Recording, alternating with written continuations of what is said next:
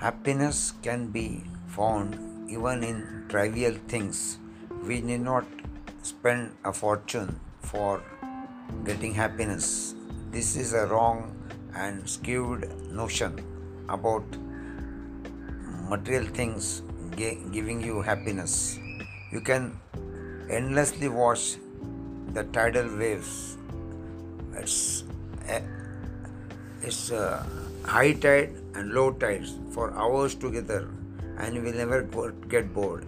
Even if you have a look at the rising sun and the setting sun, it can be seen for hours together without getting bored or fatigued.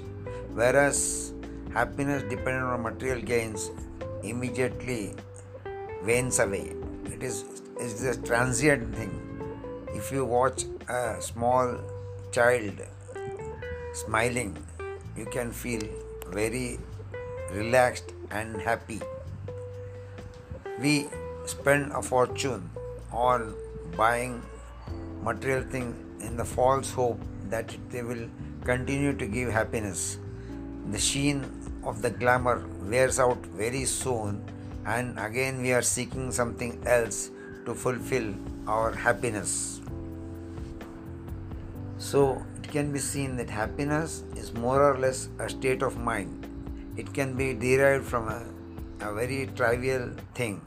Even having a cup of tea at a local place and the roadside uh, kiosk can be very enjoying when you have it with your friends.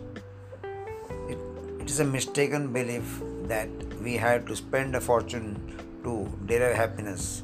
Buying a luxurious car may give you happiness for some days, some weeks, or maybe some years.